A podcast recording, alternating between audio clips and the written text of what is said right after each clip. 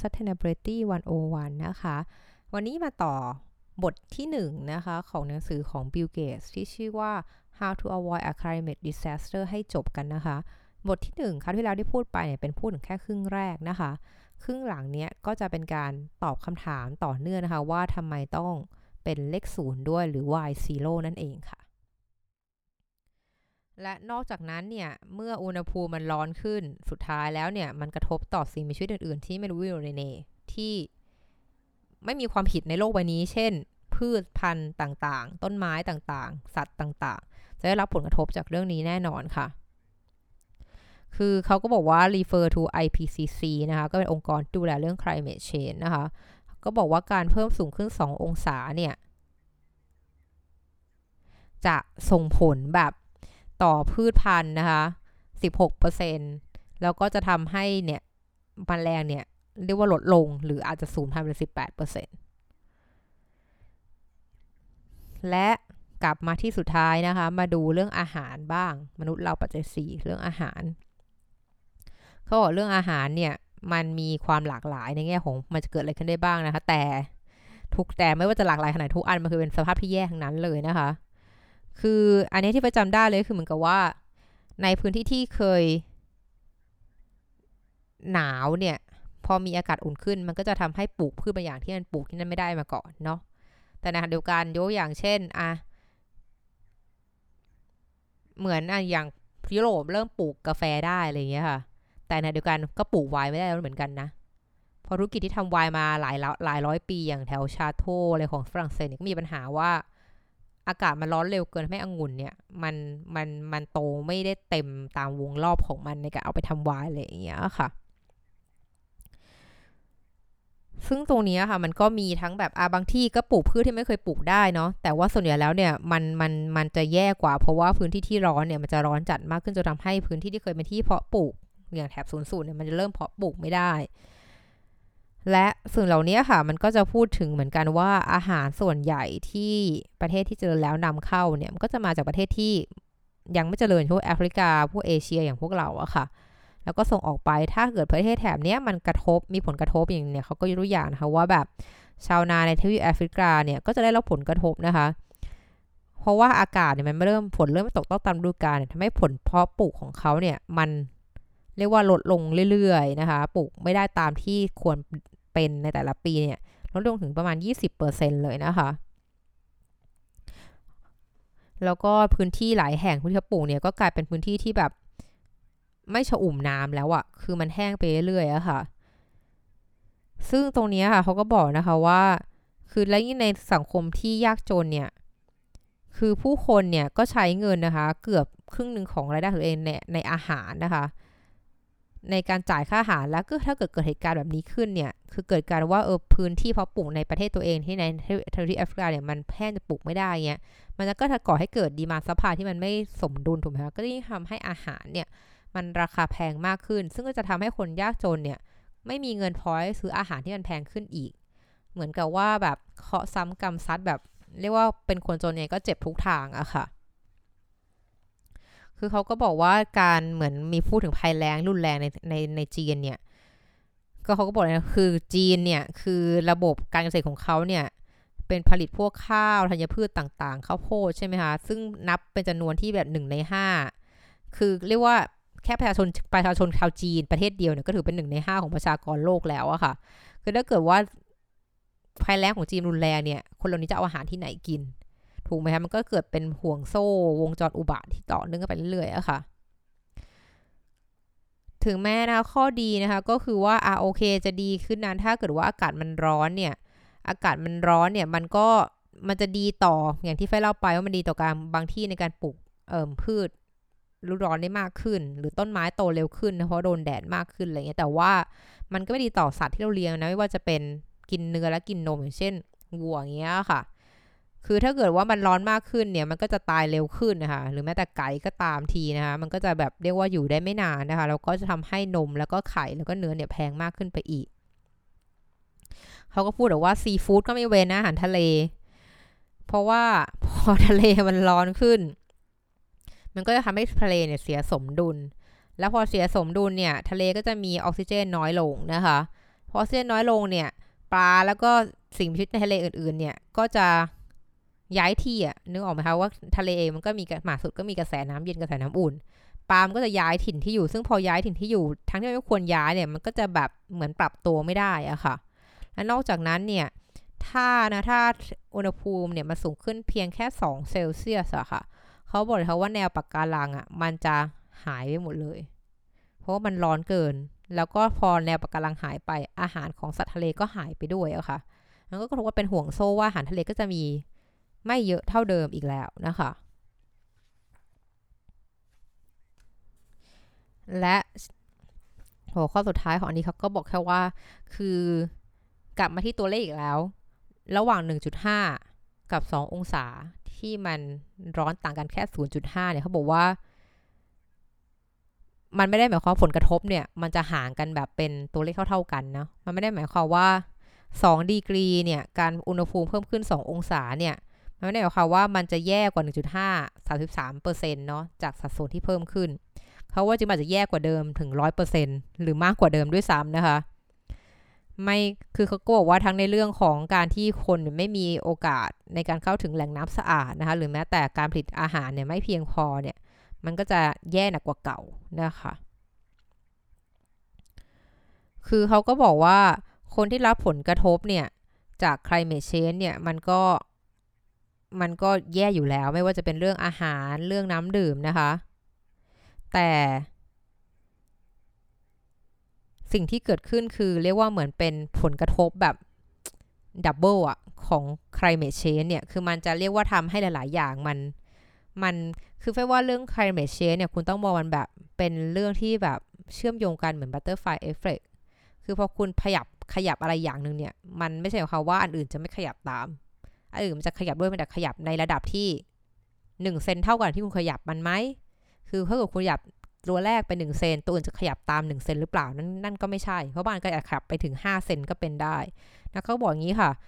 ว่าเมื่อไหร่ก็ตามที่มันร้อนขึ้นเนี่ยโลกมันร้อนขึ้นเนี่ย มันก็จะมียุงมากขึ้น คือยุงที่เมื่อก่อนไม่เคยในยุโรปเนี่ยที่ที่อากาศหนาวเนี่ยมันก็จะเริ่ม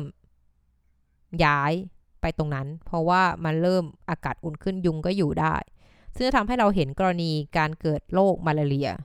หรือว่าโรคที่เกิดจากแมลงเนี่ยในพื้นที่ที่เราไม่เคยเห็นมาก่อน คือตอนนี้เราก็เห็นได้นะคะว่าจากโควิด -19 เนี่ย คือจะเห็นได้ว่าประเทศแถบพวกเราเนี่ยดูรับมือได้ดีกว่า เพราะว่าบ้านเราเนี่ยมันมีโรคมันมีไข้หวัดบ่อยเหลือเกินจนเป็นเรื่องปกติเป็นโรคประจำถิ่นไปแล้ว แต่ว่าที่ยุโรปเนี่ยเรื่องไข้พวกนี้มันไม่ค่อยมีอะแสดงในเบแทบไม่เคยมีเรื่องพวกนี้ด้วยซ้ำ และคิดสภาพที่ว่าอยู่ยุงมันเริ่มขยายตัวบินขึ้นไปทางเหนือขึ้นเรื่อย ๆ อย่างเงี้ยค่ะ ก็จะเกิดให้เกิดมันก็จะก่อให้เกิดโรคที่ติดตากยุงไปด้วย และทำให้คนที่อยู่แถบนั้นเนี่ยที่ไม่เคยเจอโรคนี้มาก่อนก็จะป่วยได้ง่ายขึ้น นี่นึกภาพออกใช่ไหมคะ ต่อมาก็เรื่อง heat stroke คือเรียกว่าเป็นลมแดดอะไรอย่างเงี้ยค่ะ จนถึงขั้นเสียชีวิตได้เนี่ย มันก็ขึ้นอยู่กับทั้งความชื้นทั้งอุณหภูมิต่างๆนะคะ ซึ่งตรงนี้เราได้ยินนะคะว่ามีคนเสียชีวิตเนื่องจาก เป็นลมแดดเยอะมากนะในยุโรปในช่วงหน้าร้อนเนี่ย พอบางทีมีขึ้นความร้อนมาทุกคนก็คนแก่เนี่ยก็เสียชีวิตง่ายมากเลยนะคะ แล้วเนี่ยก็จะมีผลมากต่อในประเทศ หลาย ๆ แห่งที่อาจจะไม่เคยเจอ คือสิ่งที่เราเคยได้ยินอยู่แล้วปัจจุบันเนี่ยก็คืออย่างพื้นที่พวกแบบอ่าวเปอร์เซีย เอเชียใต้ หรือบางส่วนของจีนเนี่ยอาจจะเจอ อันนี้ข่าวเรื่องฮิสโตกันมานานแล้วนะ แต่ว่ามันจะมีหนักขึ้นเรื่อยๆอะค่ะ ซึ่งเขาบอกไม่ใช่คนแค่หลักพันแต่เป็นหลักล้านคนอาจจะเสียชีวิตจากเรื่องพวกนี้ได้นะคะ คือลองนึกภาพดูนะคะ เขาก็ยกตัวอย่างให้ไม่ลองนึกให้ลองจินตนาดูนะคะ ว่าคุณเป็นแบบชาวนากำลังเริ่มอาชีพการเกษตรของคุณนะคะ โดยการปลูกข้าวโพด ปลูกถั่วเหลืองต่างๆ มีการเลี้ยงปศุสัตว์นะคะในเนบราสกาในปี 2050 นะคะ คำถามคือใครเมชเชนจะกระทบ ครอบครัวคุณอย่างไรบ้างนะคะอ่าเนบราสกาเนี่ยถือว่าเป็นพื้นที่ที่อยู่ตรงกลางของสหรัฐอเมริกานะคะ ก็คือไกลห่างไกลจากชายฝั่งนะคะ ดังนั้นเนี่ย ถ้าน้ำทะเลสูงขึ้นเนี่ย มันก็ไม่กระทบพวกเราหรอก เราก็ยังมีพื้นที่ให้เพาะปลูกอยู่ดีนะคะ แต่ถึงแม้น้ำทะเลไม่ขึ้นมา แต่ว่าความร้อนเนี่ยมันมีผลแน่นอนนะคะ และในปี 2010 ในปีตอนที่คุณเป็นเด็กอะเมื่อตอนที่คุณเป็นเด็กเนี่ย คุณอาจจะจำได้นะคะว่ามันในหนึ่งปีเนี่ยมันจะมีสามสิบสามวันที่อากาศร้อนเนาะแค่สามสิบสามวันในหนึ่งปีก็คืออะเดือนหนึ่งในหนึ่งปีนี้แค่หนึ่งเดือนที่จะร้อนมากๆเลย แต่ตอนเนี้ยมันมีเยอะกว่านั้นแบบหกสิบเจ็ดสิบครั้งต่อปีเงี้ยก็เรียกว่าสองสาเดือนเลยอย่างเงี้ยที่อากาศมันจะร้อนเนี่ยอย่างนั้นนะคะ แล้วก็ฝนก็ตกน้อยลงนะคะ ซึ่งตรงนี้ค่ะ มันก็คือเห็นความเปลี่ยนแปลงระยะแค่ไม่กี่สิบปี ตั้งแต่เด็กเป็นผู้ใหญ่ใช่ไหมแล้วคุณจะปรับตัวทำการเกษตรอย่างไรในวันที่อากาศร้อนขึ้นเรื่อย ๆ แบบนี้ แล้วก็ฝนก็ไม่ตกต้องตามฤดูกาล ซึ่งสมมุติว่าคุณเห็นปัญหานี้แล้ว แต่คุณก็ คุณก็พยายามแก้ไขด้วยการไปลงทุนนะคะในการเหมือนปลูกพืชที่มีความทนทานต่อสภาพอากาศแล้งเนาะที่จะทนอยู่ในอากาศร้อนนะคะ แล้วก็คุณก็ได้พยายามนะคะที่จะทำไงก็ได้ให้การเกษตรของคุณเนี่ยมันยังอยู่รอดได้นะคะ ในการที่ในวันที่อากาศมันแย่มากหรือในเหตุการณ์ที่มันย่ำแย่จริงคุณก็ยังอยู่รอดเนาะคุณก็ไม่ค่อยอยากจะแบบใช้เงินไปในการทำอะไรที่มัน ที่ที่ที่มันต้องสิ้นเปลืองเงินเรื่องการลงทุนเลยหมายแต่ว่ามันก็มีทางเลือกอื่นที่ต้องทำแล้วอะค่ะ แล้ววันหนึ่งนะคะ อยู่ๆก็จะมีเหมือนพายุเข้ามาอะไรอย่างเงี้ยค่ะ โดยที่แบบไม่ได้เตือนก่อนล่วงหน้า น้ำแม่น้ำเนี่ยก็เหมือนลดล้นเอ่อนะมาท่วมของเราหรือเปล่านะคะ แล้วน้ำท่วมฟาร์มของเราจะเกิดอะไรขึ้นนะคะ แล้วคุณจะทำยังไงต่อกับต่อกับสิ่งที่คือเราจะมีเรียกว่าน้ำท่วมแบบ แบบน้ำท่วมแบบร้อยปีอะ hundred year flood อะไรอย่างเงี้ยค่ะ ที่แบบว่านานๆมันจะท่วมเยอะขนาดนี้ทีเงี้ย แต่ตอนเนี้ยเนี่ย คือมันไม่ใช่แค่ร้อยปีแล้วไง คือน้ำท่วมนี้มันเกิดเป็นแบบ ถ้าเกิดขึ้นหนึ่งครั้งในรอบสิบปีก็บุญแล้วอะไรอย่างเงี้ยค่ะ ซึ่งตอนนี้บางครั้งมันเกิดบ่อยกว่าเดิมเยอะ และพอน้ำท่วมมาและท่วมไปเนี่ย มันก็กวาดเอาข้าวโพดกวาดเอาถั่วเหลืองของเราไปหมดอะค่ะ แล้วก็รวมทั้งพื้นที่โกดังยุ้งฉางที่เก็บ เมล็ดพันธุ์ที่เสร็จแล้วเก็บเกี่ยวแล้วเนี่ยมันก็จะเปียกชื้นหมดมันก็จะเน่าอะค่ะ คุณต้องโยนมันทิ้งอย่างเงี้ยค่ะ คือคุณอาจจะสามารถขายปศุสัตว์ของคุณขายวัวขายอะไรได้เนาะเพื่อ ขายวัวขายไก่ขายหมูเนี่ย เพื่อจะเอาเงินมากบไอสิ่งที่ขาดทุนนะคะ แต่ว่าอาหารสำหรับเลี้ยงสัตว์ของคุณก็หายไปหมดอะเออ มันคือเลยเป็นที่มาว่า จริงๆแล้วมันก็เหมือนไม่มีทางเลือกอื่นแล้วค่ะในการที่คุณจะเลี้ยง ครอบครัวคนใดต่อไป ถ้าเกิดเกิดเหตุการณ์นี้ขึ้นนะคะ และเมื่อน้ำที่ท่วมเนี่ยมันค่อยๆลดลงใช่ไหมทั่วพื้นที่บ้านของคุณเนี่ย คุณจะเห็นนะคะว่าน้ำท่วมทำอะไรทำอะไรบ้างต่อถนนหนทาง ต่อสะพานนะคะ ต่อรางรถไฟนะคะ ที่ตอนนี้เนี่ยมันก็ใช้การไม่ได้แล้วนะคะ ซึ่งสิ่งเหล่านี้คือการตัดคุณออกจากการขนส่ง ถ้าเกิดคุณมีธัญพืชที่เหลืออยู่พอขายได้เนี่ย คุณก็จะไม่รู้จะขายไปไหนได้ไกล นอกจากขายในคนในหมู่บ้าน ใกล้เคียง ซึ่งทุกคนก็มีภาวะถังแตกเหมือนกันหมด เนื่องจากว่าได้รับการกระทบเหมือนกันหมดนะคะ ซึ่งตรงนี้ค่ะ คือ มันคือสิ่งที่จะเกิดขึ้นแล้วเราว่ามันเป็นสิ่งที่มันเกิดขึ้นแล้วในบางในบางพื้นที่ด้วยอะค่ะแล้วคุณจะทำยังไงเนี่ย ถ้าเกิดมันจะเกิดอย่างเงี้ยในระยะเวลาที่บ่อย บ่อยขึ้นเรื่อยๆ คือไม่ใช่แค่ 10 ปีเกิดครั้งเกิดขึ้นแบบ 5 ปีเกิดครั้งหนึ่งอะไรอย่างเงี้ย ซึ่งหลายครั้งมันก็แบบนี่จะอยู่ได้ยังไงอะค่ะ ซึ่งสิ่งเหล่านี้ก็จะฟังดูแบบเวอร์วังแต่จริงๆมันเป็นสิ่งที่เกิดขึ้นได้แบบแบบมันไม่ใช่มันเป็นสิ่งเกิดขึ้นได้เห็นได้ชัดมากกว่าการที่เราจะบอกว่าย้ายไปอยู่ดาวอังคารด้วยซ้ำนะคะเออซึ่งเขาก็บอกว่านี่ยังเราพูดถึงในอเมริกาเนาะถ้าไปดูในอินเดียอย่างเงี้ยค่ะ คือจริงๆแล้วโดยในสังคมอินเดียทุกคนแทบจะทุกบ้านเลยมั้งมีอาชีพเป็นเกษตรกร และหัวหน้าครอบครัวคือพลทำนาทำอะไรอย่างนี้ทำไร่ใช่ไหมนั่นหมายความว่า คุณต้องเลี้ยงลูกของคุณเนี่ย ด้วยอาหารที่คุณเพาะปลูกแหละ โดยที่รุ่นไหนถ้าฤดูกาลไหนโชคดีเนี่ย คุณก็จะมีที่เหลือเนี่ยเรียกว่าผลผลิตเหลือนำไปขายต่อได้เพื่อเอามาซื้อยาให้กับลูกของคุณหรือว่าส่งลูกไปโรงเรียนเนาะก็คือเรียกว่าถ้าเกิดทำงานเสร็จได้ดี คุณมีเงินเหลือคุณก็เอาไป ซื้อยาไว้ส่งลูกไปโรงเรียนได้ใช่ไหมคะแต่โชคไม่ดีเลยที่มันมีคลื่นความร้อนเนาะที่มันกลายเป็นเรื่องปกติ ที่ทำให้หมู่บ้านของของครอบครัวเนี้ยมันมันจนร้อนจนแบบอาศัยอยู่ไม่ได้อะค่ะ อาศัยอยู่ไม่ได้จริง ๆ แล้วทำให้เนี่ยในระหว่างที่ทั้งความร้อนมันถล่ม พื้นที่การเกษตร ทั้งมแมลงศัตรูพืชเนี่ยก็ถล่มเหมือนกัน คุณจะทำยังไงกับพื้นที่เพาะปลูกคุณนะคะ ซึ่งมันทาให้คุณแบบแทบเป็นไปได้ที่คุณจะปลูกอะไรขึ้นมา เพราะมันจะโดนพืชศัตรูพืชลงหมดใช่ไหมคะตรงนี้ค่ะ มันทำให้แบบหลาย ๆ อย่างเนี่ยเขาต้องตัดสินใจแล้วว่าว่าว่าจะทำยังไง ซึ่งตรงนี้เขาก็บอกนะคะว่าบางครอบครัวเนี่ยก็ได้ส่งลูกชายคนโตเนี่ยไปทำงานในเมืองหลวงเนาะ ที่ห่างไกลไปหลายร้อยกิโลเมตรเลย เพราะว่าคุณไม่สามารถที่จะเลี้ยงลูกของคุณได้ เพราะมันไม่มีอาหารเพียงพอนะคะเขาบอกเพื่อนบ้านคุณก็ฆ่าตัวตายเนาะเพราะเขาไม่สามารถหาเลี้ยงครอบครัวอีกแล้วนะคะคำถามคือคุณควรจะอยู่ต่อไปไหม ในพื้นที่ที่คุณรู้จักในหมู่บ้านของคุณ หรือว่าคุณก็ต้องทิ้งถิ่นฐานที่คุณอยู่ แล้วก็ย้ายเข้าไปในเมือง เพื่อจะหางานอะไรทำที่ไม่ใช่การเกษตรแน่นอนนะคะ ซึ่งนี่เป็นการตัดสินใจที่ยากนะคะ ที่แบบแต่เป็นการตัดสินใจที่คนตอนนี้ในโลกใบนี้เนี่ยต้องต้องตัดสินใจกับมันอยู่มีอยู่แล้วไม่ใช่เพิ่งเกิดนะคะ ซึ่งผลที่เราเห็นเนี่ยมันก็จะเป็นผลกระทบที่เราเห็นได้ตามข่าวแล้วมันก็น่าเศร้าเสียเหลือเกินค่ะ เขาบอกว่าเขายกอย่างของประเทศซีเรียนะที่เกิดการเหมือนภาวะแห้งแล้งภัยแล้งอย่างรุนแรงที่สุดนะคะ ซึ่งเรียกว่าไอ้ภัยแล้งเนี่ย มันยาวนานตั้งแต่ 2017 เอ๊ะ ตั้งแต่ 2007 ถึง 2010 คือ 3 ปีเลยนะ ที่ทำให้คน 1.5 ล้านคนเนี่ย ต้องละทิ้งพื้นที่การเกษตรของตัวเองเข้ามาทำในงานในเมือง 1.5 ล้านคนเลยนะคะ ซึ่งในเมืองที่เขาเข้ามาทำงานเนี่ย มันก็คือเป็นเมืองซีเรีย ประเทศซีเรีย มันก็เป็นเมืองที่แบบ มีการขัดแย้งกันภายในตัวเมืองเนาะ แล้วก็มีการฆ่า ฆ่าฟันกันในตัวเมืองนั่นเองนะคะ ที่เริ่มจริงๆแล้วเนี่ย ไอการฆ่าฟันกันเนี่ย มันเริ่มในปี 2011 ซึ่งตรงนี้ค่ะ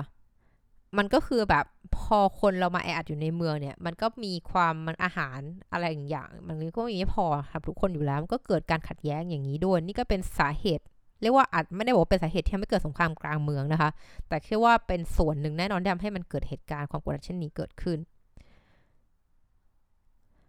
ปัญหาเหล่านี้ค่ะ มันยิ่งแย่ขึ้นทุกวัน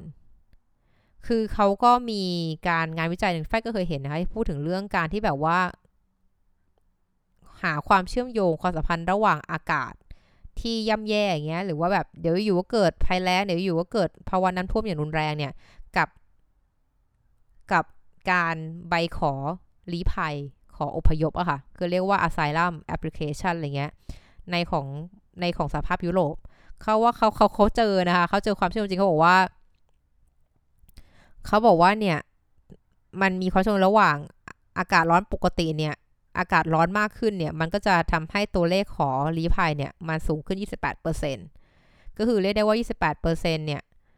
คือเรียกว่าสูงถึง 28%ในปีนั้น ซึ่งเป็นตัว 28%เนี่ย มันก็คือนับเป็นตัววนคนก็ประมาณ 450,000 คนต่อปี ภายในเรียกว่ามันจะเกิดเหตุการณ์นี้ขึ้นมากขึ้นเรื่อยๆอะค่ะ ซึ่งสิ่งเหล่านี้เนี่ยมันก็จะส่งผลอะให้ปัญหาที่มันมีคนลี้พายมีคนล้นเมืองเนี่ย มันยิ่งแย่ลงไปอีก เขาบอกว่าในปี 2080 เนี่ยภาวะผลผลิตที่เก็บเกี่ยวได้ที่ต่ำลงเนี่ย มันจะก่อให้เกิด การที่ผู้ใหญ่นะคะ ในเม็กซิโกเนี่ยก็จะพยายามที่จะหาทางข้ามเขตแดนเข้ามาทำงานในสหรัฐมากขึ้นนั่นเองอะค่ะ เขาบอกว่าถ้าเกิดทำให้เห็นภาพง่ายขึ้นอะในลองเขาเลยลองให้ลองนึกถึงโควิด -19 ที่เราเพิ่งเจอกันเนี่ยคือเขาบอกให้ลองให้ลองคิดถึงความเจ็บปวดที่เราได้รับกันในช่วงของโควิด -19 นะคะ ที่บอกว่า แต่ว่าไอ้เหตุการเราเห็นในช่วงโควิด -19 เนี่ยมันจะเกิดขึ้นยาวนานกว่า แล้วก็การสูญเสียชีวิตเนี่ยก็จะเยอะกว่า คือเขาบอกว่าให้คิดถึงการสูญเสียชีวิตเนาะ บอกว่ามันมีผู้คนกี่คนที่เสียชีวิตไปจากการจากการติดโรคไวรัสนี้เทียบกับ climate change นะคะเขาบอกอย่างนี้ค่ะว่า จริงๆแล้ว the pandemic เนี่ยเขาก็บอกนะคะว่าประมาณ 14 คน 14 คนต่อ 1 0 0 0 0แสนคน อันนี้คืออัตราการเสียชีวิตนะคะ แต่เขาบอกว่าถ้า ถ้านะคะ โลกของเราเนี่ย มันยังร้อนขึ้นเรื่อยๆ เนี่ยเขาบอกว่า ภายในสิ้นสุดศตวรรษนี้คือ 2,100 เนี่ย ถ้าเราไม่สามารถลด emission ได้เลยเนี่ย หรือได้เลยจากที่เราควรจะทำเนี่ย climate change เนี่ยจะก่อให้เกิด คนตายสูงกว่า คือเขาบอกว่าเพิ่มอีก75 คนต่อ 1 0 0 0 0แสนคนเลยอะค่ะ คือเขาบอกว่าภายในถ้าเกิดเอาแบบพูดง่ายๆเลยคือปี 2050 เนี่ย climate change เนี่ย จะทำให้จะเหมือนจะจะทำหน้าที่ประหนึ่งเป็นโควิด -19 เลยอะค่ะ แล้วก็อาจจะทำให้คนที่เสียชีวิตจาก climate change เนี่ย สูงกว่าโควิด -19 เนี่ย ถึง 5 เท่าภายในปีภายใน 50 ปีต่อจาก 2050 เลยค่ะ ซึ่งนี้คือเป็นตัวเลขที่น่ากลัวมาก และสิ่งที่ฝ้ายอยากจะ อยากจะเอ่มอาจจะชี้ให้เห็นก็คือว่าเราก็ไม่ค่อยได้ระบุนะว่าคนที่เสียชีวิตเนี่ยมันเสียชีวิตจาก climate change เพราะว่ามันอาจจะเกิดจากผลกระทบของ climate change นั่นเองก็คือเหมือนกับว่าไม่ว่าจะเป็นขาดแคลนอาหาร แล้วจะบอกว่าเนี่ยเกิดจากการขาดแคลนอาหาร แต่ไม่ได้บอกว่าขาดแคลนอาหารเนี่ยมันเกิดมาจากการที่เหมือนที่บ้านเขา ไม่สามารถเพาะปลูกได้ตามปกติ เนื่องจากโลกร้อนนึกออกไหมคะคือมันก็เรียกว่าการจะระบุสาเหตุของการตายเนี่ยที่ที่ที่ว่ามันเกิดจากอะไรทำให้เกิดเนี่ยอาจจะพูดยาก แต่ว่ามันจะเป็นตัวมันจะมีความเชื่อมโยงโชว์ให้เห็นนะคะว่ามันมีส่วนเกี่ยวข้องกันแน่นอน โอเค และที่และที่น่ากลัวสุดท้ายเขาพูดถึงก็คือว่า และเมื่อ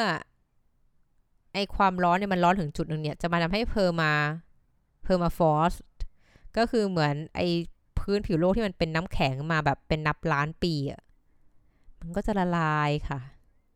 แล้วพอจะละลายเนี่ยนอกเหนือจากที่มันจะละลายแล้วด้วยตัวมันเองกลายเป็นน้ำเนี่ย มันจะปล่อยก๊าซเรือกระจกออกมาอีก ซึ่งส่วนใหญ่คือก๊าซมีเทนที่มันกักเก็บไว้ในชั้นในชั้นน้ำแข็งชั้นดินของมัน ชั้นแบบชั้นพื้นผิวของมันอะ่ะ มันก็จะปล่อยออกมาอีก และอันนี้เติมเอง อันนี้เติมเองคือว่าอาจจะมีไวรัสอะไรออกมา ก็ได้ที่มันอยู่ใน ที่มันถูกแช่แข็งมาเป็นนับล้านปี แล้วพอโลกมันร้อนปุ๊บมันก็กลับมามีชีวิตอีกครั้ง แล้วก็อาจจะเกิดอะไรที่แบบ unbelievable อีกได้เช่นกัน โอเค ถึงใกล้ถึงจบแล้วเขาก็บอกอย่างนี้ค่ะว่าสำหรับผมเนี่ยผมผมเชื่อนะ ว่าทุกคนเริ่มเห็นภาพว่าอะไรที่มันจะเกิดขึ้นต่อมาเนี่ยมันมันค่อนข้างแย่ แย่มากนะคะ ซึ่งมี 2 สิ่งที่เราทำได้ 1 คือ adaptation 2 คือ mitigation adaptation คือการปรับตัว เราสามารถที่จะทำให้ผลกระทบที่เกิดจากการเปลี่ยนแปลงเนี่ยมันน้อยลงเท่าที่จะมากได้นะคะ ก็คือว่า หาพืชที่มันอดทนทาน หาวิธีการปลูกที่มันไม่ต้องใช้น้ำหาทำไงให้ดินมันมีคุณภาพดี ไม่ระเหยแห้งไปหมดตามอากาศที่ร้อน เป็นแต่คนที่ได้รับผลกระทบที่สุดก็คือเป็นพวกกลุ่มเกษตรกรหรือคนกลุ่มคนยากจนนั่นเอง ต่อมาวิธีที่ 2 คือการ ป้องกันปัญหาไม่คือ mitigation หรือว่ากำจัดให้มันไม่เกิดขึ้นเนี่ย คือเขาก็บอกว่าเนี่ยหนังสือเล่มนี้มันเป็นการพูดถึง mitigation คือการหยุดการเพิ่มการเรืองกระจกเข้าไปในชั้นบรรยากาศ อันนี้คือสิ่งที่จำเป็นมากนะคะ แล้วก็อันนี้คือสิ่งที่เขาบอกว่าเขาจะพูดต่อไปในตอนอื่นเนาะ แล้วเขาก็บอกค่ะว่าถึงแม้ว่าประเทศที่ร่ำรวยเนี่ยมันควรต้องเป็นคนที่ต้องหาทางแก้ทั้งลงทุนในการหาเทคโนโลยีต่างๆ เนี่ย ซึ่ง ซึ่งจริงแล้วโอเคมันก็ถูกต้อง เพราะว่าเราเป็นคนที่ก่อให้เกิดปัญหานี้นะคะ แต่ในขณะเดียวกันนะคะ มันมันในการช่วยแก้ปัญหาเหล่านี้เนี่ยมันถือเป็นโอกาสทางธุรกิจที่ดีมากนะคะ ของธุรกิจของประเทศเจริญแล้วเนี่ยในการพยายามจะนำพาทั่วโลกเนี่ยให้ไปทางเดียวกัน คือเขาไม่ได้อยากบอกว่าให้ประเทศที่ร่ำรวยเนี่ยมาแก้ไขสิ่งตัวเองทำไว้ แต่ในขณะเดียวกันเขาอยากจูงใจค่ะว่ามันเป็นโอกาสทางธุรกิจนะถ้าคุณสามารถทำในเทคโนโลยีที่สามารถทำให้พลังงานสะอาด มันเข้าถึงได้กับทุกคนคือมันถูกนั่นเองอะค่ะนี่ก็เป็นจุดหนึ่งก็อยากให้เขาอยากเชิญชวนนะให้แบบภาครัฐเนี่ยนำวิจัยต่างๆ เนี่ย ประสานมือกันหรือว่าภาครัฐเนี่ยให้มันให้การลงทุนเนี้ยมันเป็นไปได้มากขึ้น ไม่ใช่แค่แบบว่าให้ธุรกิจเป็นเป็นขับเคลื่อนเอาเองอะไรอย่างนั้นนะคะก็นี้ก็จบบทที่หนึ่งแล้วนะคะเหนื่อยจังยาวมากเลย สุดท้ายนี้นะคะ ก็จะขอทายอินนะคะบอกให้ทุกท่านนะคะช่วยไปลงชื่อสนับสนุนร่างพระราชบัญญัติอากาศสะอาดด้วยเด้อค่ะ แต่ก่อนที่จะลงชื่อนะคะ ฝ้ายก็อยากจะให้ทุกท่านลองทำความเข้าใจกับมันก่อนด้วยว่าคุณเห็นด้วยไหม นะคะ ที่จะสนับสนุนตรงนี้ก็ไม่อยากจะให้แบบแค่เซ็นชื่อไปงั้นๆ โดยที่ไม่เข้าใจว่าพรบพูดถึงอะไรนะคะ และนี่คือทั้งหมดของ SOS Sustainability วันวันประจำวันนี้ ขอบคุณติดตามนะคะ แล้วเจอกันใหม่วันพรุ่งนี้ สวัสดีค่ะ